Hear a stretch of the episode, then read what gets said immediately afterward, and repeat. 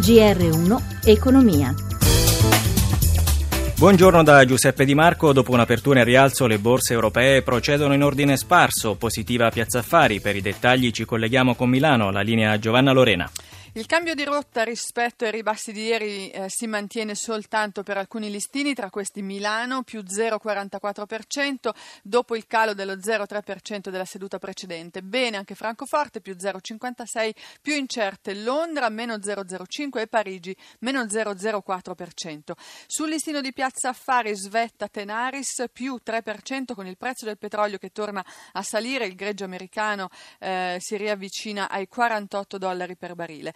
Eh, Ferrari ieri in cima ai titoli principali sale ancora, guadagna circa un punto percentuale. Buzzi, il peggiore nella seduta precedente, invece cede di nuovo, meno 0,5%, ma eh, ci sono poi eh, acquisti diffusi eh, nel settore bancario, sono quelli che più sostengono il listino, con Banco BPM, UbiBank e Biper in progresso tra un punto e un punto e mezzo percentuale. Mali invece ricordati è il titolo eh, più pesante tra quelli principali, meno 2%. Sui mercati valutari l'euro perde qualche posizione posizione rispetto a ieri si attesta 1,0860 sul dollaro, lo spread tra BTP e Bund tedeschi è in calo a 177 punti basi, il rendimento del nostro decennale si attesta al 2,16%.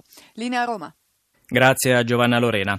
Viene presentata oggi alla Luis di Roma la seconda edizione del Welfare Index PMI, censimento su oltre 3.000 piccole e medie imprese del livello di welfare aziendale e di soddisfazione dei dipendenti. Promosso da Generali, Confindustria e altre associazioni, il rapporto assegna alle migliori imprese un rating di sostenibilità. Luigi Massi ha sentito l'amministratore delegato di Generali Italia, Marco Sesana. Con questo indice vogliamo misurare il livello di welfare che c'è nelle piccole e medie imprese e siamo andati a intervistare circa 3.400 aziende. Diciamo che le aziende che conoscono e hanno visto benefici continuano ad applicare il welfare e queste aziende sono, sono quasi raddoppiate. I risultati che abbiamo visto sono chiaramente la maggiore fidelizzazione, la soddisfazione dei dipendenti, fino anche a una maggiore produttività. Gli ambiti dove abbiamo visto maggiore utilizzo sono chiaramente le polizze sanitarie, le iniziative per la conciliazione vita-lavoro, ma anche cultura e tempo libero. C'è tra le imprese da voi censite qualche caso di eccellenza? L'azienda Lisa che fa abbigliamento per bambini e che ha puntato su iniziative di conciliazione vita-lavoro, concedendo tantissima flessibilità in termini di orario di lavoro e anche di modalità di lavoro. I loro dipendenti sono in gran parte donne e quindi con questo vanno incontro alle esigenze della gestione della vita familiare, della maternità. Che momento è questo per i piani di investimento e risparmio delle famiglie? Noi crediamo ci siano opportunità per le famiglie che vogliono puntare sul risparmio. Siamo, è vero, vicini allo zero come tasse, ma c'è anche una discreta volatilità sui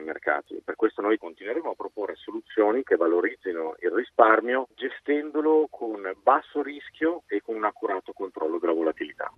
Cresce il mercato dell'usato in Italia anche grazie a Internet, un incremento che non è riconducibile solo alla crisi economica ma anche a un nuovo sistema di valori. Laura Troia. La chiamano economia circolare, è il mercato della seconda mano che in Italia vale l'1,1% del PIL. La compravendita dell'usato è cresciuta di un miliardo, toccando un giro di affari complessivo di 19 miliardi di euro nel 2016, secondo un'indagine di Doxa, spiega Guido Argeri. L'online in questo pesa quasi il 40%. Dalle interviste emergono cinque profili del consumatore tipo, quelli che cercano il superfluo ma a basso costo, i millennials abituati a vendere e comprare online, gli smart chic col gusto vintage, i concreti e infine gli ideologici. Le categorie preferite da chi vende sono auto ed elettronica, mentre le parole più cercate sono auto, cucina, Vespa, racconta Melanie Libraro, amministratore delegato di subito.it. Quest'anno quello che è stato più strano è stata la vendita di un carro armato, che poi non so se è stato effettivamente acquistato o meno, ma è stata bizzarra. Tantissima richiesta di trattori e poi anche cose come balle di fieno. Web a parte, il 60% del valore di questa economia che fa rivivere le cose resta in mano ai tradizionali mercatini, come quello di Andrea Campoleoni a Milano. Ma internet vi crea un problema? No, no, è una risorsa, ha ampliato il mercato, invece di avere un mercato locale con internet iniziamo a vendere in tutta Italia, anche all'estero. Ed è tutto, GR1 Economia ritorna alle 17.45, grazie a Cristina Pini per l'assistenza e a Massimiliano Savino per la parte tecnica, da Giuseppe Di Marco, buon proseguimento di ascolto su Radio 1.